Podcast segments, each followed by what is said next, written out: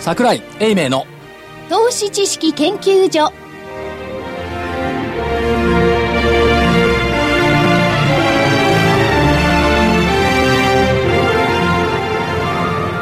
投資知識研究所場外乱闘編桜井泉の銘柄バトルロワイヤル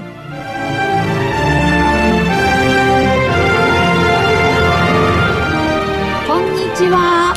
銘柄バトルロワイヤル今週も開始でございます。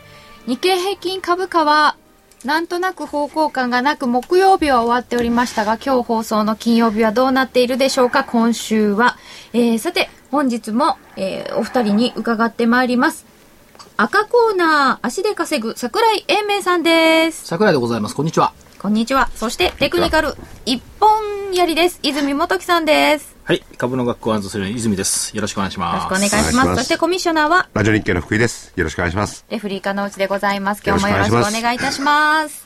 えー、さて、えー、なんとなく、ちょっと休みたいんだよっていう声が聞こえてくるんですけど、桜井さん、どんな感じですか多分ねマーケットは休み休んでないですねあれ見ましたかのちさんは、会社指揮法新春号在庫切れ見ましたよ、ねここまで来たかと思って。ここまで来たかはい。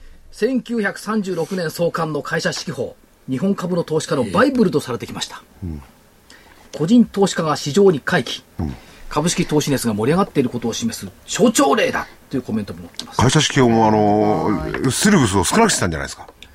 残念でしたそうじゃないですか前回のはい12月9日発売の秋号と比較して50%増、もうすっぱ1.5倍。何よりすごいのがねこれ、覚えてる指揮法の入門版のちょっとでかいやつ会社指揮法プロ500はい。新春号2003年販売開始以来初めて完売は、は、えいやーだってオール投資消えたじゃないーうん。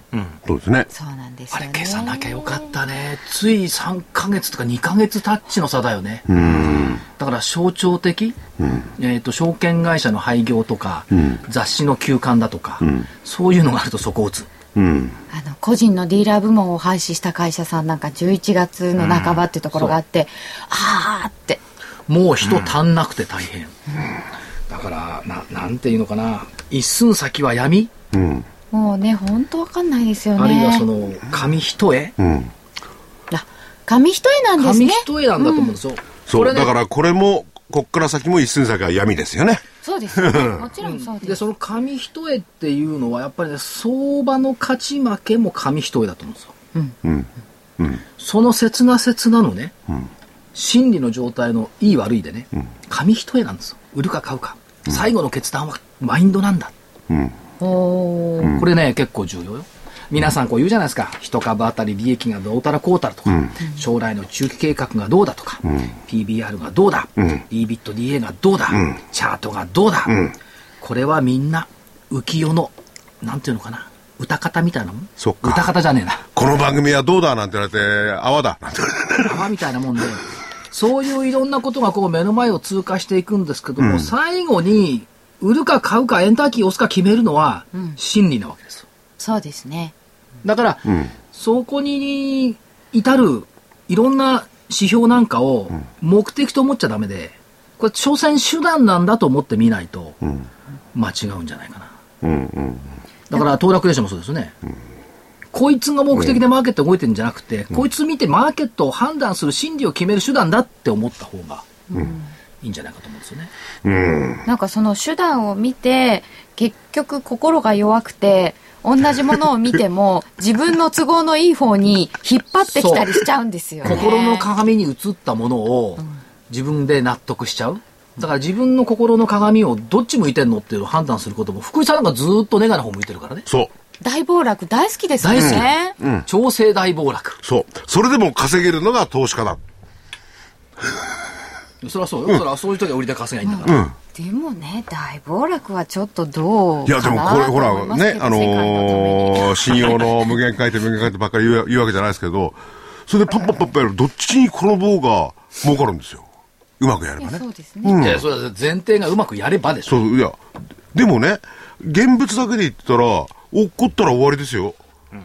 買ってればね。言ってることは信用売りをみんなやりましょうってそういうことですかいや、それも一つの手であると。あ特にちょっとお待ちください、はいでも逆もあってね、ん全部信用だったらみんな期日で投げてたんだけど、んみんな現物で持ってたから、塩漬け株がここに来て2倍3倍に復活したっていうこういう原理もあるんですうん、まあ、いつの段階で塩漬けになってるか、あにもよるでしょうけどよるんねで。すけど、でも、でも、あの、少なくとも塩漬け評価損は減ってきている。減ってきてますねこれ信用だったら、ドーンと怒った瞬間に切らざるを得なくて、なみ嘆きの涙で切っちゃってる。だからそれをね、回転を早くしてやったら油かさが減るんじゃないかと思うんですけど。小井はさんでも面白いよね。はいあのえ、今月のね、はいあの DVD 信用取引じゃない。はいその時は信用取引が危ないんだ危ないんだってこういう論調だった。そうそう今、そういうこと今今度は言いまねすよ、今、いや、信用取引やってる安全だ安全だ。全然い信やい用やということが違う。あ安全とはは言バカっってないけいや、安全とは言ってないですよ。個人投資家がそんなことやるから間違うんで、とか言い言いますよね。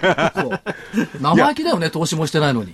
いや、でもね、こっからは、でも、理論的に考えれば、これはね、いろんな手段を使って、上がろうが下がろうが儲けてったらいいんじゃないかと思うんちだょっよと待っなて、。その理論的の理論って何えり理論的な理論だって理論的に、あのだか、ら理論的のい理論や、じゃあが何一つはね、要するに、これからはですよ、ニューヨークの先行きも、本当に分かんなくなりますよね、そうだ市場のサイトいつでも分かがねんない。そう。何も今に限ったことじゃないそう。でどこがその理論そ的ろそろ下げてきそうだなと思って嬉しいんですよ。なんかすごい情緒的な判断い力だやな。いやいや違う。で、じゃあ、かじゃあ、情緒的じゃないところで G20 ね。はいそれでどんな、まあ、草案なんか出てるけど、短期のね、経済政策は、あっちはいいですよと。はいで、長期になってきたら、財政をちゃんとしろって言ってんだかうら。んそれでそしたら今のやつでやっていけないんだもん。うんそれが理論的なのそう、理論、まず理論的ですよね。 G20 なんか3日もしたら忘れちゃうよ、みんな。いや、あれはね、僕は影響力すると思いますよ。 G7 覚えてるえ、覚えてない。覚えてない。でも、あれは、ああののさ、、FX のさ、は何、予定ばっかり言ってる人みたいな真似してないで、そういうスケジュール投資の方法じゃなくて、そういうの理論的って言っちゃいけないと思うな。そじゃれあなスケジュール的っていうだけじゃん。じゃあ、彼女さん、もう彼女さんに委ねるしかない。理論的に何ですかじゃあ俺自分で言った怒っちゃうよ。いや、違う違う。じゃあ、いいじゃあ、いいじゃあ、小井さんの理論はわ自から分で理論的ってな言っい。たよね、今。んじゃあ、PR でも PBR でも出してこいって感じなんだよねで。、福井さんでもあの、G20 結構気になると思うんですけど、あのーこれで流れが変わるかどうかわかんないんですけど、財政が問題だよっていうのって、何年も前からじゃないですかいや、改めて言われちゃったわけですよね。そうすると、で、あの、そういう意味で言えば、ヨーロッパなんかと、あるいはアメリカと違って、日本は財政垂れ流しっていうことを言ってるわけですから、で、アメリカもヨーロッパも少なくともね、あの、赤字を削ろうっていう前提にしてるんだもん。日本は違うんですよ。で、それ日本食い刺されたんだもん。今回のやつで。明らかに政策をね、どっかでまともに変えなきゃいけなくなっちゃうんだから。いや、それはね、だから今回始まったことじゃなくて、はい過去十何年以上、今、日本のね、対 GDP 比のね、債務比率って200%ですよ。そうですギリシャよりもイタリアよりもどこよりもそうす悪ごいいですよ。これは今始まったことじゃないわけね。ないないんで今出てきてることを今問題にするんだ。いや、というよりも、それを今問題にすることを問題にする方がいいんじゃないのでも野田政権は必死になって、別なにぜ野田政権のせいなぜここでレスリングをオリンピックから外すかっていうのと一緒の議論なのいや、それにしても今日は違うところで場外乱闘 になってますよえでも、いいつや、もなんとなくババトルっぽいでしょ。うん、でもここでコミッショナーと、あ、そっかじ。ゃあちゃんとあのねするじゃああまり負けてる人をいじめると、あーそうね確かにね。敵には塩を送んなくちゃいけない。そう。で、我々だがから死こをこでかバトぶルる。をしたの今。なるほど。まあ、いいことにしときますよ、泉さだん。からね、泉さんにね、その通りなんですそうええ、あの、言おうと思って。これからは、あの、場外に逃げたってもいいよって。危ない時には逃げることなんだかあそれはありますね。ら。あえて、あえて、だからあの、不戦勝でもいいよ。とと勝ちは、勝ちはただ赤コーナーになるだけでね。でもその休むも相場。いや、確かに。んおおっっししゃゃるる通通りり。うん。だからそういう時には無理して上げていただかないで。それも一つの聞いてる方々へのメッセージにもなると思うんでね。たたただ負けるだけですから。でも負けても、あの、それで人々でにも、ひ笑どう。くないですか今日も負けるみたいな言い方じゃないですかいや、だって結果論的に先週負けてるもんね。うんって。うんってい言っや、声がね、あんまり出ないです、今日。てないですかだから我々はこういう。精神的に。そうか。じゃあちょっとね、話題を変えてね、あのー日経新聞に、豊田康光さんがコラム書いてるでしょ。チェンジアップって。木あれ曜日はスポーツ欄読んじゃうんですね。あれね、あの、豊田さんやっぱりすごいね、文章うまいし、視点がいいなって思うんですけど、今週の木曜日はね、あの、プロと言ったって人よりちょっと野球がうまいだけ、っていう自分があったんですよ。これ野球はね、ちょっと野球がうまいっつうのは、全然うまいのよ。ちょっとじゃないですよね。そうじゃないですよ。段違バいうケまいモのよン。、バケモンみたいにうまいですからだね。けどちょっとなの。それは豊田さんから見りゃさ、はいちょっとかもしれない。だけど、大変な違いですよね。だけど、違いです。株の場合どうなのはい。プロとアマの違い。あんまりないでしょうね。どうそうですか。うん、あのね、で考えたの。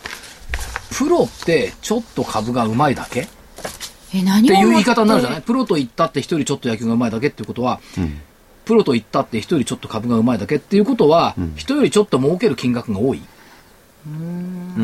あるいは儲ける回数が多い。うんうんこれはプロでしょうね。うん。うん。多分。うん。ただ、プロ、プロと言ったって人よりちょっと株がうまいだけっていう人にはめったにお目にかかんないですよね。うん。株がうまい人っていうのは。だからスポーツの世界のプロとか、これ投資の世界のプロって、プロの意味合いが全然違いますよね。だとあの株式とか株式市場のプロって多分ね、人よりちょっと携わった時間が長いだけ、そう、そういう、そういうことですよ。あるいは人よりちょっと知識が多いだけ、それだけですよね。あるいはね、まあ、私を含めてね、人よりちょっと話がうまいだけ。そうだなんだよ、そうだよ。 いや、それは大事なことですけどね。だから、そ、そ、そこがプロとアマの差ぐらいじゃないのっていうね、気がするんです。うーん、なるほど。で、あの、所長ね、ずっと証券会にいらっしゃったわけで、いわゆるプロっていう方々の本当の力量ってどんなもんなんですか我々が思ってる金融界に身を置いてる。あのね、実は証券会に、証券会社にね、プロって多分いないと思うね。これ逆説的な言い方しますよ。ええええなぜいないかっていうと、自分のお金扱ってないから、オウンリスクがないから。全部他人のリスクなんですよ。だから、証券会社にプロはいないと。それから、個人投資家の方、これは、はっきり言うと個人投資家の方って全員プロだと思う。はい。はい。自分で自分のお金を運用しているオとウいンうリ手スクをに。負っているっていう意味合いでは。だからそれはだから、プロとアマが逆転してんじゃないの、証券市場はと。あああ、ーそうだなるよほどねな。。いう気もするんですよね。で、そういうことを考えていくとね、例えば、私なんか、あの、講演会とかセミナー行くと、投資家さんが、先生とかなんか言うじゃない。うんこれ間違ってると思う。うんで市場関係者とか評論家を先生って呼ぶのは明らかに間違ってると思う。だから桜井さんと呼んでくださいって僕は言ってるんですけども、いつもね。先生じゃない。これから講だっ演て会私でよ、り先に生まれた人たち多いんだもん、投資家さん。これから講演会でね、さ桜井所長に会った俺に、おい桜井って。あそれでもいいそれでこもいういだ、おい桜井。所長とかね。おい、おい、英明とかね。それで、本当のプロって表に現れない。出るわけがない。っていうことそとりゃそうただね、それね、証券会で何人かプロだなって思う人にはおお会いしてます。うんうん。で、火曜日の番組でも言ったんだけどね、浦上邦夫さん。もうお亡くなりになっちゃってるかな。浦上邦夫さんってもう、あの、テクニカル。もうね、テクニカルアナリストなんて言う前に、チャーチストとして有名だった。チャーチストですね。もう、ミスターチャーチストですよ、本当に。あで、浦上さんお会いしたことあるないんですあよ。ないの、であの方は日光の OB だったから、我々の先輩なわけですよこのおじちゃんはある程度の銘柄のチャートは過去2年分ぐらいは空で頭に入っていたあ。過去2年間分。すげえな。だから自分の頭の中でチャートが書ける、何も見なくてはい。その方はプロですよね。プロだと思う、でこの人ねあのすっごい苦労された方で、うん。あのー高等数学だとかね、ん全部独学証券会社にいてねクソ忙しいのに、独学で学んだのようん。だからその下かなんかになると佐々木栄信さんとかね、村崎さんね。まあ、佐々木さんもあの自分で勉強した人ですけど、まあ、一目金庫で有名になりましたけどもそういう人たちが結構昔の中にはいたで浦上さんなんかやっぱりこの張り方っていうのをね場立ち上がりだから相和の張り方っていうのをよくご存知だ日光証券でいい人材を輩出してますね、所かつては長。ねかつてはね、昭和54年入社まではね私55年入社ですえ ーそういう仕組みですか。でも本当バタチさんだった方々っていうのはあの黒板に自分でこう出来高とか値段を書いてったっていうのがすごくベースになってるみたいで、そうすると次の日これ上がるなとかわかるんだわ。わかるっていうかね、こう見えてきそうな気がするのね。でやっぱね、体を動かして書いてないと、身にはつかない、絶対に。なるほど。泉さん、チャート頭の中にこう、出てきますか出てきますね。うーん。そ2年、2年、2年分はない出てこないですね。すごいよな。直近6ヶ月ぐらいですね、出てきあても、。でも、あるんですね。頭の中にチャート。ほう。銘柄は言えないですけど、チャートは浮かんでくるんですよ。プロだ。本当銘柄を、今日やってた銘柄何って聞かれたら分かんない時あるんですよね。チャートしか覚えてないですよ。ほい。ちょ図形じゃあ的に今、今、やっぱり今、パッと出てくるチャートで、大発会の値段言える値段は言え ないですあね。チャート、形だろ形じゃないんだもん。全部言えるんだもん。ああの時の高値がいくらいくらでそうっていうあの日、陽線で。値段が全部言えるんですか、それは、聞いそてないこれでれはすごいですあれね。怖いですよねでも証券会、証券関係者のやっぱりこういうプロがいるじゃないですか。でも基本的には自分でやってらっしゃる方がプロっていうことですね。あのねそうです、ね浦上さんがどうか知は知りませんけど、昔の証券会っていうのは、自己、自己買いをやっている人たちもいたのよ。あそう本来いないことになってたけど、手張り、手張りってやつ。ね。こちょこちょこちょこちょ話してましたもんねこう。手を叩くと、あれはこれだからと手張り。あ、うん、でもやっぱり自分でやんないとわかんないのかもだからももっとすごいのは、だから昔の証券会ってのは、あの、兜町で私だから、注文取ったやつが偉いわけでしょで注文、 ちょ注文というかさ、買い注文が来て、実営証券のとこ行って、これ買い注文があるからこれ買うよって言った人が偉いんだけど、これ買った注文って誰の注文かそこじゃわかんないわけじゃない。で、その後その買った注文が瞬時に上がった日にはこの買った注文を自分のものにしちゃおうかななんて横島な心が浮かんだ人がいないとも限らないよね。うん、まあ人間のことですから、言い方悪い方いて。そう。はいわかんないです、わかんないです。でまあ、多分あったでしょ、そういうことも。それから今やっている HFT なんていうのは、それのコンピューター版だけの話よね。あそうなんですかねあ、さや取りだもんそうか、そうか。変な動き見つけて、スパンと買いに行く、そのスピードがコンピューターで速くなっただけで、昔は変な動き見つけて、うん。スパンと買いに行く、安い曲持ってるよってのあれだったんだから。うん、うん。で、それはね、ど、どこの段階でどれだけなんか細かいの出さないでいいわけですからね。うん、わかんないんだ大体ねうん、うん大体わかるけど。決済が1ヶ月後だからね、社内は。私が入る前よ、昭和30年代ぐらいかな。そうなんですか。だから、月末になると、さあ来月の商いがスタートだって言って、月末の4日前から予約をして、初日営業ってなった。でげ月初になると頑張れって言われてたっていうそう、だから1ヶ月ごと決済。そんなのはなくなっちゃったわけですね決だ済かだらと当然ながらその支店決済だから、支店の枠を月末に帳尻があってでよかった。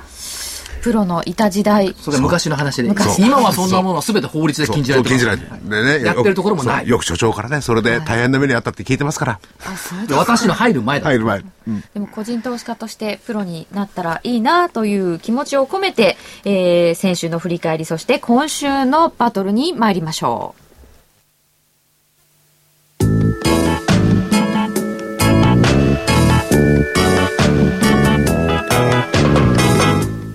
ここでラジオ日経の好評 DVD のお知らせです桜井英明の投資知識研究所 DVD は毎月投資に必要な知識や実際の投資に役立つノウハウをお届けしていますこの DVD は毎月テーマを選び桜井さん自身が実践で学んだ投資に勝てそうなノウハウや内外の投資家の動向さらにアノマリーなどに関しても丁寧に説明しています桜井英明の投資知識研究所 DVD1 本のお値段は8400円送料500円をいただきます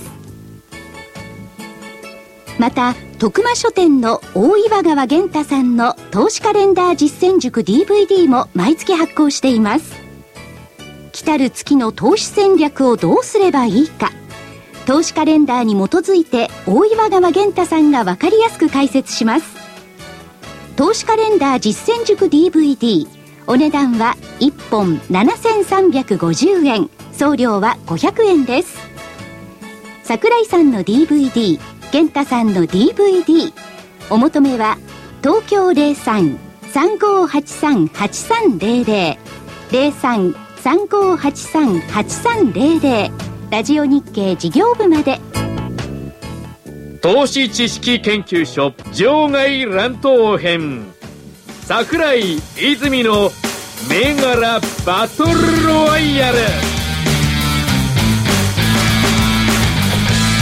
では先週の結果を見てまいりましょうではまず青コーナーから先週は幼児活動研究会はい。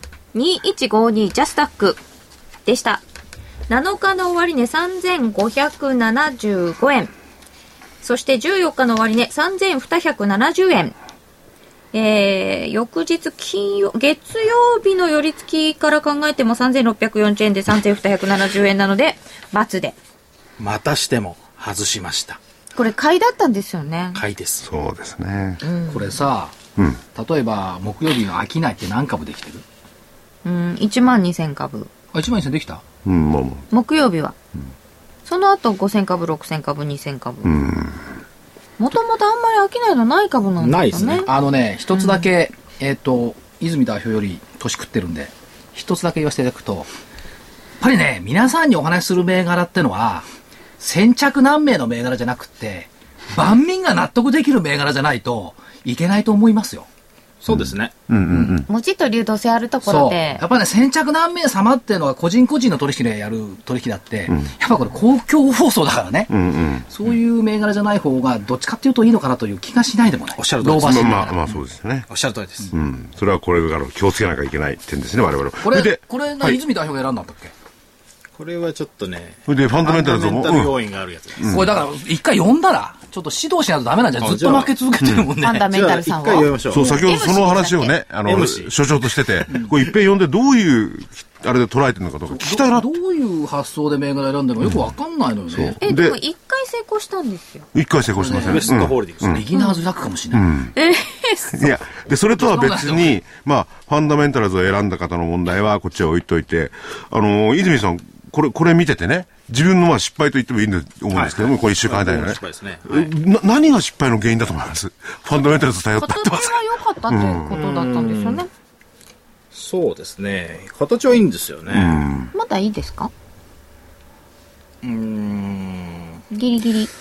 まあちょっと悪くなりましたね。ああ。はい。で、それで気を、まあ、気をつけなきゃ、反省点と、こういうの見てて気をつけなきゃならない点、つまりチャート上でですね、はいなんかありますかねいろいろチャートやっぱりやってる方多いと思うんでね、チャートで判断されてる方。まあ本来は方向線に当たりに来るまで待たないといけないんですけど、押さないんで、じゃあその上のその中心線とかですね、そういうので今やってるんですけど、まあちょっと、本来は待たないといけないんですよね、僕のやり方であれば。まだ買える。だから銘柄なしっていうのもありかもしれないね。そうですね負。けないで済むよ。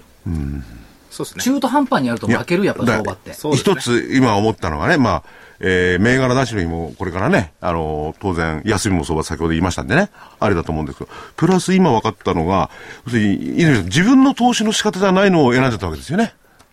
まあ若干それはありますね。うん。それはやっぱり自分のスタイルをこう貫くっていうのも必要なんでしょうね。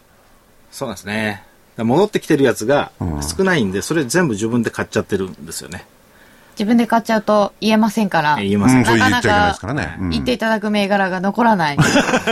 日はね、残しましたね。あ、本当ですかそうですじか。ゃあ来週が楽しみだ。ね来週が楽しみだ。来週外したらもうダメですね。ダメえ、 ダメですかちょっと修行の旅に出た方がいいかもしれないね。そうか。日はだからだだってこれ珍しいよ。全体的にこんだけ緊張の中で、下がる銘柄探すのが難しいもんね。だ売りで行ったっけかなってちょっと思ったんですけど、でも、まあ今日はね、今日はちょっと気合い入れて出しま出します。そうですかはいとワン、ツー、スリーの方に他の投資戦略って言いますかね、まあ、チャートを使うんですけれども、えー使ってる講師の方いっぱいいるんで、そちらの方は儲けてるかもしれないですけどね。買いが得意な方もいらっしゃるんですもんね。そうですね。でもあの二人も1月に来て、打ち死にして帰ったよね。そういえば二人。あの日は。バッサリはい。はいはい。ちょっと、ちょっとじゃあ、今日の後の銘柄は楽しみに して、はい。続いそこにてか、けよう。続いて、なん先か週応の、援し先たくなってきた。週の赤コーナー銘柄、参考銘柄は東洋加熱でした。東洋加熱7日は224円で、えー、14日211円。これは下げてしまいました。×で。人のこと言えないよね。全体上がっているのにようわよく下がる銘柄見つけられたよねっていう。いや、ねえ7日にこれちょっとあちょっと上の、がりす日ぎた経新聞のニュースでちょっと上がりすぎましたよね。があ続かなかった。あ。うん。うんで、日本カーボンが参考銘柄でもう一つ上がっていました。7日189円で、10えー14日の終値が192円です。えっと、月曜日の寄り付きでも190円からなので、まあ、よしとしましょう。昨日197円かな。昨日値上がりベスト8ぐらいまで入ったのはい。昨日13日、 13日ですね。 197円がありました。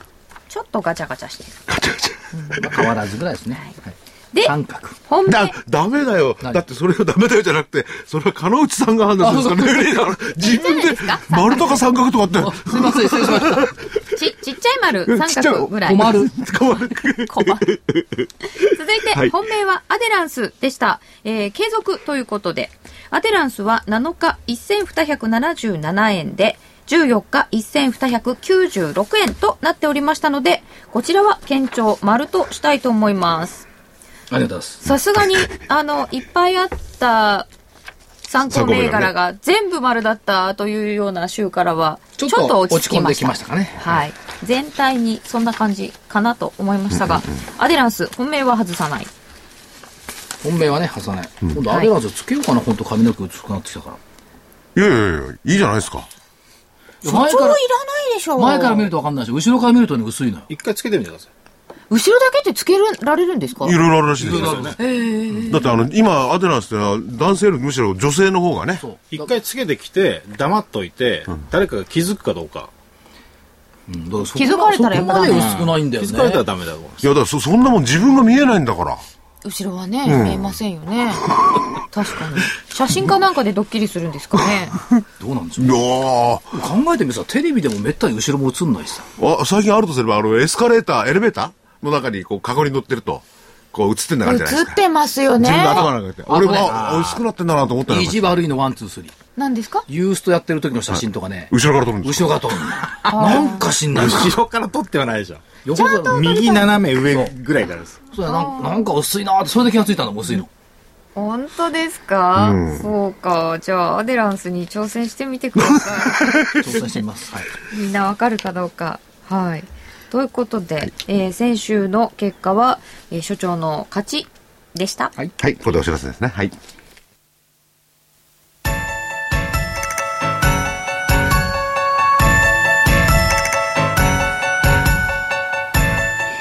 東京大学と東京女子医大の研究成果を生かし先端医薬品開発のナノキャリアが作り出した新しいタイプの美容液エクラフチュール W をラジオ日経がお届けしますあなたのお肌を潤いあふれる透明な素肌にナノキャリアの美容液エクラフチュール W はこれまでの美容液とはブライトニング成分のお肌へのとどまり方が違いますビタミン E などのブライトニング成分を隅々まで届け作用を長く保ちます溶け込む実感透き通るお肌広がる潤いをあなたに無着色無香料アルコールフリーのエクラフチュール W はお使いになる機会を選びませんエクラフチュール W のお値段は13,650円送料代引き手数料は500円です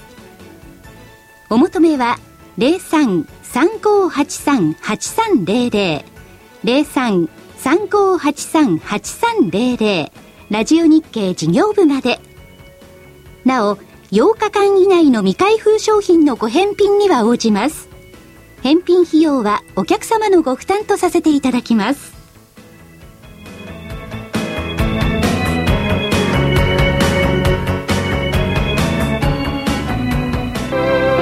投資知識研究所場外乱闘編桜井泉の銘柄バトルロワイヤル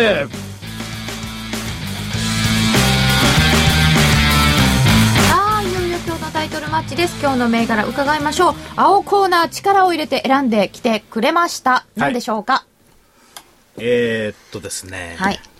今回は参考銘柄4つ。 4つ。本命1つ。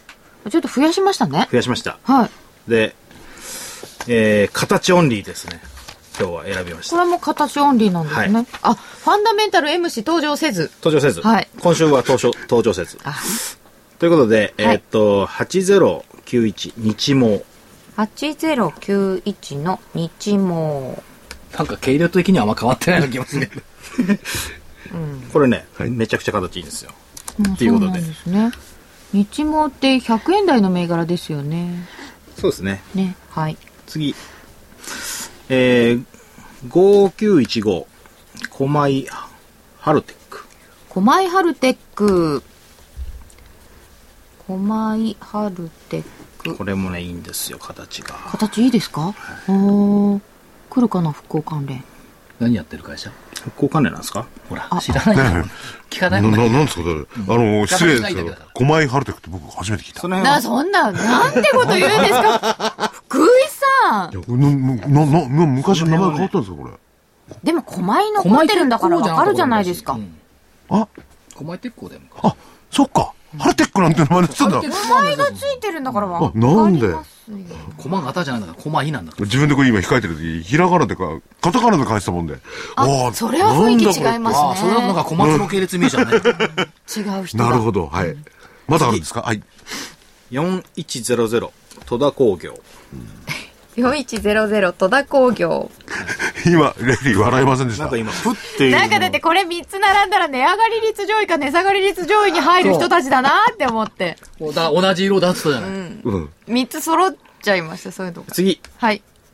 カルソニック完成。カルカン7248。これ何屋さんこれ何屋さんですか自動車部品です。 ?7200 番台だから、23系だよね、これ。カルカン。なるほど。カルソニック完成。これはちょっと違うかな。本命。はい。 7717。V テクノロジー。 7717の V テクノロジー。今日は大幅高でしたね、木曜日。これもいいんですよね。ということは、何、ワン、ツー、スリーってのは、ボラの高い銘柄しか選ばないってことボラの高い銘柄は、まあ、そうですね。ボラがない銘柄はあんまり選ばないです結ね局。そういうことだよね。そうですねと。いうか、当面のボラの高い銘柄だよね。そうですね。と、形。形が75日だから、わりかし、短期的にボラの大きいところになるってことですかそうですね。そろそろ75日方向線にですね、近づいてくる銘柄が増え出したと。うーん。じゃあ、お押してるやつは押してるんですよね。か買いたいの増えてる。うんこの1、2週間。押してるものは押してるんですよ。あ、本当だ。ん V テクなんか随分押してたんですね。はいという銘柄が結構出てきたんで、ちょっと多めに今日は。 VTEC って直近とかで上げてないバーンって。ずっと上今日げでてする、今日です。8%上がってます。その前は木曜日そ。の前下げてんのか。その前結構下げてましたね。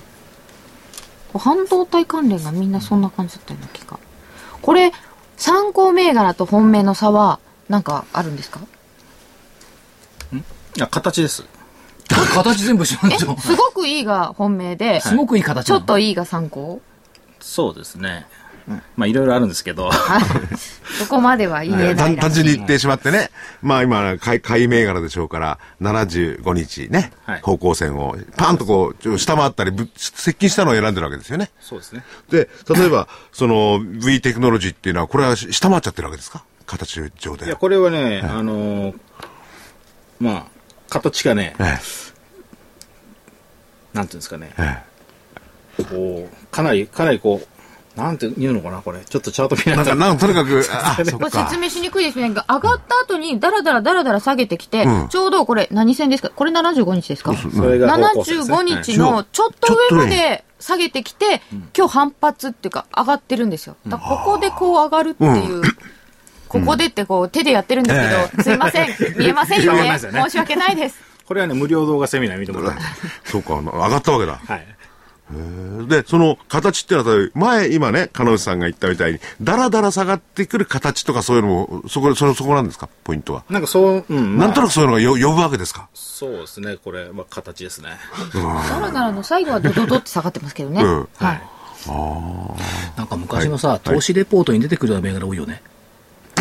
投資レポート。昔のよ、今じゃなくて。こう個人投資家さん好みのってそうそう言われ昔るだ。とだから、ファックスとかさ、ダイヤル Q2 とかさ、そういうイメージ、ねなんか蘇ってくるような感じもしで、ます。すごい、あの、見出しが踊るんですよね。じゃあ、こう、それがこう、並んでるってことは、そう、それがいい形になってきてるってことそなうんでですすね。ね、一旦上がってちょっと休んでる感じですかね、うんそうなんですよこういう人たちだから、こういう銘柄群を、まあ、参考銘柄と主力に入ってくるということは、主役が外人じゃなくなるっていう想定になるわけだよね。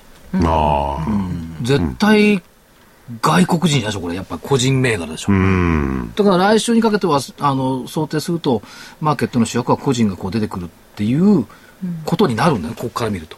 なるほど。うん。だとすると指数がドーンっていうよりは個別にうんだから全体値下がり銘柄800ある中の値上がり300の中にこういうのが入ってくるんだろうなと、こういうイメージうん、まあ今日、今日っていうか14日のね、まあその今日に限らず、トピックスは下がっていてもね、225だけが上げてるとかね。これカルソニック感染もだいぶ下げてその方向線のところまで、そうなんですよね。これでも急落してるじゃないですかこういうの OK なんですか OK なんです。でそれがいいって言ってるかもしれない。それは関係ないですか、まあ あのまあはっきり言ってテクニカル的には鹿野内さんの方がプロいいと思いますからそんなことはないですテクアナだからどっちかというとテクニカルアナリスト。いえいえいえ私はテクニカルアナリストは持ってないですけどあいや、その、そのテクニカルアナリストをもってしても、この泉流の、 あれはちょっとわかんない。えでも押したとこを狙うっていうのはやっぱり本当は本当ですよねでも今なんか押さないから難しいんだなとはすごく思います、でも押してるの探すの結構難しいんですよ。お本当はね、買おうかなと思ったんですけど。出てくをやめました。皆さんのね、放送で言うために、 そろそろ勝ちに来なきゃいけないから。勝負かけてきた VTEC です。来週楽しみです。はい。じゃあ赤コーナー行きます。桜井さんは参、考銘柄はい。なんか似たような銘柄になっちゃうよねん まさか、あの、今の、いろんな銘こ柄れのね戸田工業が割と似た感じあると思うんですよえーっとね4043徳山4043の徳山、えーっと、14日は209円で終わっておりました。はいまあこれは旧徳山ソーダですよねね特捜そう。徳山そうだって言われた頃にはそういう感じでしたもんね。そういう感じだっただかから戸田工業とかねなんかカルカンとかなんかにイメージ似てくるじゃない、えー徳山竹塩シリコンの世界的な大手ということでね、これ先週ね竹塩シリコンのスポット価格が今後10ヶ月で50%くらい上昇するんじゃないかっていうね英文のレポートが回ったの 50%? それで、えーっと、先週末か今週月曜、火曜日、パンと上がってるんですね、徳山ね。あ、金曜日の昼にもあったのか。で、金曜日の5番上がったのか。で、まあ、ポリシリコン、竹塩シリコンって携帯電話とか太陽電池に使われてるんですが、作りすぎちゃってて、値段が下がってたのよ。ら。 ああ太陽電池減っちゃったし。そう。ところがまあ、どうもね、半分50%以上上昇するんじゃないかというレポートが、日本分のレポートだったら相手にしないんだけど、英語で書いてあったからい、や、でもこれ英語を読むとね、あの、ワーワーミングアップだから、こう、温まる程度のことであっ て、だね。って下がってたんだもん。バットノットオンファイアだから別に火がつくことと上がりはしねえって書いてあるんですけどね。でも結論10ヶ月で50、50ヶ月であ、10 50%。 50%か。うん。多分そう、火が今つくまほでどじゃダないメけなど、のじわじわと。うん。だってダメなんだから、そんな火はつかないですよね。あ、そうですか。いきなり火がつくはずはないですよね。ああ。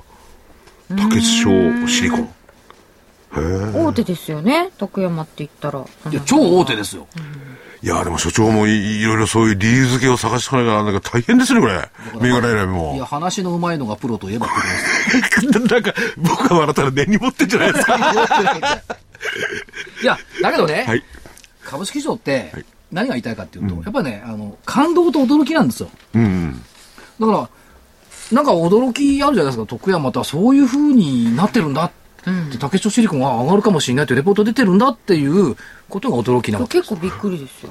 いや、これはね、この番組をお聞きの皆さん、もう、えだからーね、すいませんね。赤コーナーからこういう言葉、こういうのが出てくると思ってない。泉さんには悪いけど、はい型がいい型がいいって言われたって驚かないのいや、形形が良くなって驚くもあるかもしれない。良くなったら驚くち美しい形。でも、それと驚く意味が違うじゃないですか、これょっと違うと思う けどだからやっぱり聞いてあなるほどねっていうこう、だから先着何名様じゃなくて、万人が納得できるような理由のある銘柄群がやっぱり必要よっていうことをね、冒頭ちょろっと話した、だからそれ、この銘柄とそれが合うかどうかわかんないですけどそれねは。結果論の分かりませんよ徳山はそこそこ商いあるんじゃないです か当たり前じゃないですかこんなものが1万2万だったらもうマーケット終わってますよこんなものっていうのは、全くだ 徳山が商い5000株とか言ったら終わってますよ本当はい。参考、参考、えー参考は、どうぞ。ちはょい。これね、あの、やっぱりね、世界的にじゃないわな、国内的にはい人材不足ってこう出てきてるんですよ。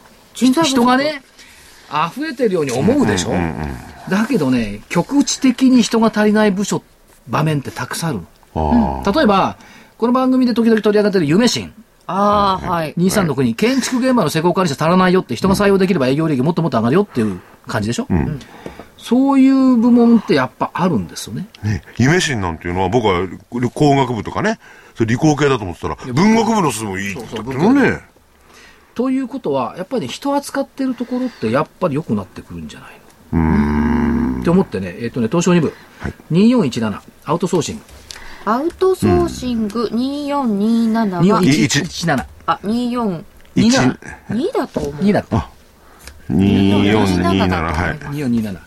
えー、東証2部なので、これはちょっと商いは薄めです。今日は455円で終わっています。薄めったって4、5万株やってるんでしょいや、20万株ぐ らい。ほら、やっぱり我々と規模が違うな。クレフリーは。 薄めて1000株とか、ね万株かと20万ですあ。のね、工場の製造ラインの人材派遣なんですけども、これね、ある意味逆説的にね、はい。リストラの受け皿なんですよね。えーうんうん。例え例えばですよ、はい NEC とか、パナソニックだとか、シャープだとか、こういったところリストラしてますよね。はい。で、リストラして、この余ってきた人たちっていうのは、行き場ないわけですよ。そういったところの受け皿として、別の工場の製造ラインへ人材派遣するっていう仕事を今やってるわけ。余ってきて、非常に能力の高い方が多くてね。そうそうそうそう会社の都合だけでそうなったんだってね。うん使うっていう、それってこの国のためになってるよねっうんうん、そうですてね。いうところがあって、で業績にはものすごくいいんですよ。うん。えーっと、12月期なんですが、売上高見通し500億、経常利益15億9000万、これ3割増、純利益10億円、56%増、業績いい。ということは、直近でも株価上がってきてますよ。上がってきてるんですが、100円ぐらい上がったのかな、結構上がりましたうん上がねっ。てきてるんですけども、 1月は300円台でしたからね。それとね、はい。まあ、取材にも行ったんですよ。えーっと、行って、やっぱり会社内活気ある、もともと静岡でやった会社ね、今どう静岡ですか今今東東京ですか本社が。はい。まあ、東京なんですけども、えーっと、来週、再来週か、あのーラジオ日経とプロネクサスのはい。福岡セミナー、ああ。アイアンセミナー、行ってくれるんですよ、わざわざ。うんご出ご出演っていうか、あれですか社長来てね、うんで、IR やる、で、えっと、横浜でもやったかな、去年。ああ。それだけ熱心ということは、やっぱり自信あるうん。っていう読みができるじゃないですか。うん。だから、まあ、アウトソーシング、こういうタイミングでやっぱりいいのかなとうん。思っております。 1月末ぐらいから上げてきてる感じですね。これね、本当に、取材に行くと上がる会社って結構なん でかななんででしょうかね。意図してるわけでも何でもないんですよね。ただ、あのね、所長の場合には、いい会社をのことを聞きたくて、まあ選んでますよ、その段階じゃね。まあ、もちろん、うんあのね箸にも棒にも申し上げておきますけどはね、行った会社全部喋ってるわけじゃないですからね。うん、もちろんね。行って沈黙の会社もありますからね。ああ、沈黙になっちゃうわけですね。うん沈黙の艦隊じゃないですけど。そう、い行ってね、行って口の端が上がっちゃったりなんかして。沈黙の方は僕に教えてもら うと。ああ、そうか。あ、そう逆かで。。そうか。で別に教える意味がないでしょ、だって。いや、いいじゃないですか。投資家もんでもなんでもないんだ から。そうか。じゃあ、それは、あの、飲んだ時に。はい。ポロッとね。はい。いや、でも、このいるメンバーはそういうことはなるべく慎みましょあのねう。ゴゴルフの時とか、なるべくね飲んだ時とかね現にあすいません現によくわかんない仕事の話するの嫌いですから。そうですよね福井さんと二人で飲んでも株の話したことない。そうなの。いや、福井さん誰と飲んでたって株の話はし ますよ。っていうか、いや、この間、あの、金持ちさんと先週、うん、ね。ちょろっと焼き鳥食べたけうど、株の話はしなかったね。そうですね。はいいや。プロはそうですよ。な、な、し、黙んないで。ちょっと話がうまいだけ。 そう。 ちょっと待って、プロ言ったは。ね、やっぱり気にしてますね。ああとね、ちょっと言っておきたいのがね、はい。ジャノメ、あ、ね。 6445、下方修正しました。ああ、そうでした、そうでした。でね、理由はね、これ理由がね、他と違うのよ。営業外費用、為替差損の計上。